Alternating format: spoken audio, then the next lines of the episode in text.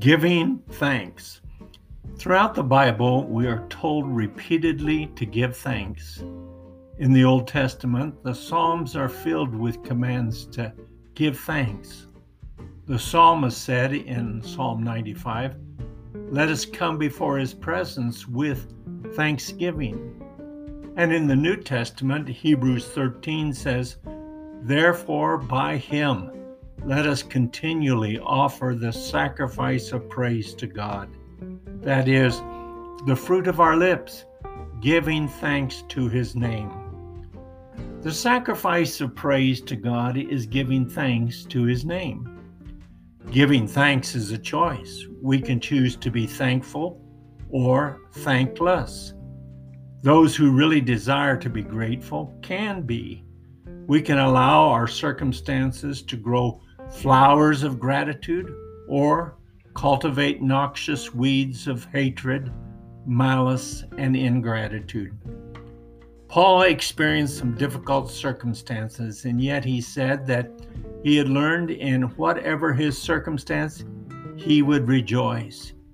He commands others to do the same when he says, Rejoice in the Lord always, and again, I say rejoice. There are good habits and bad habits that we develop in life.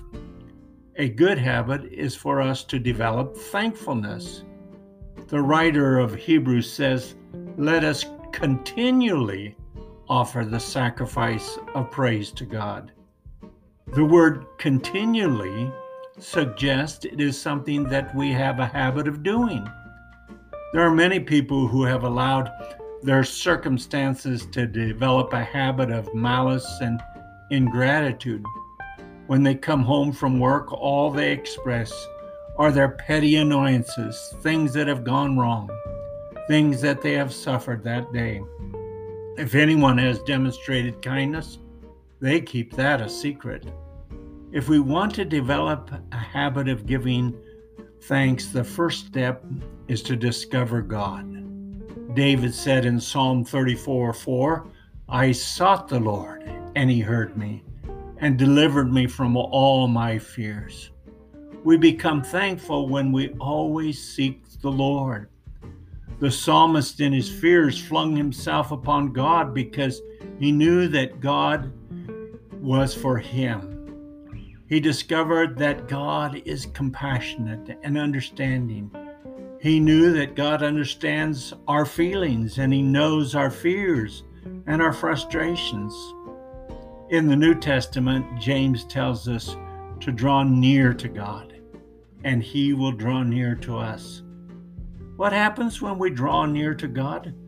We discover that God is for us, and if God is for us, who can be against us? As we draw near to God, we receive His power and strength for our situation. There are many great discoveries that you will have in your life, but the greatest discovery is to experience God by knowing God. When you discover God, you discover peace that is beyond understanding, and that peace will keep your heart and mind secure.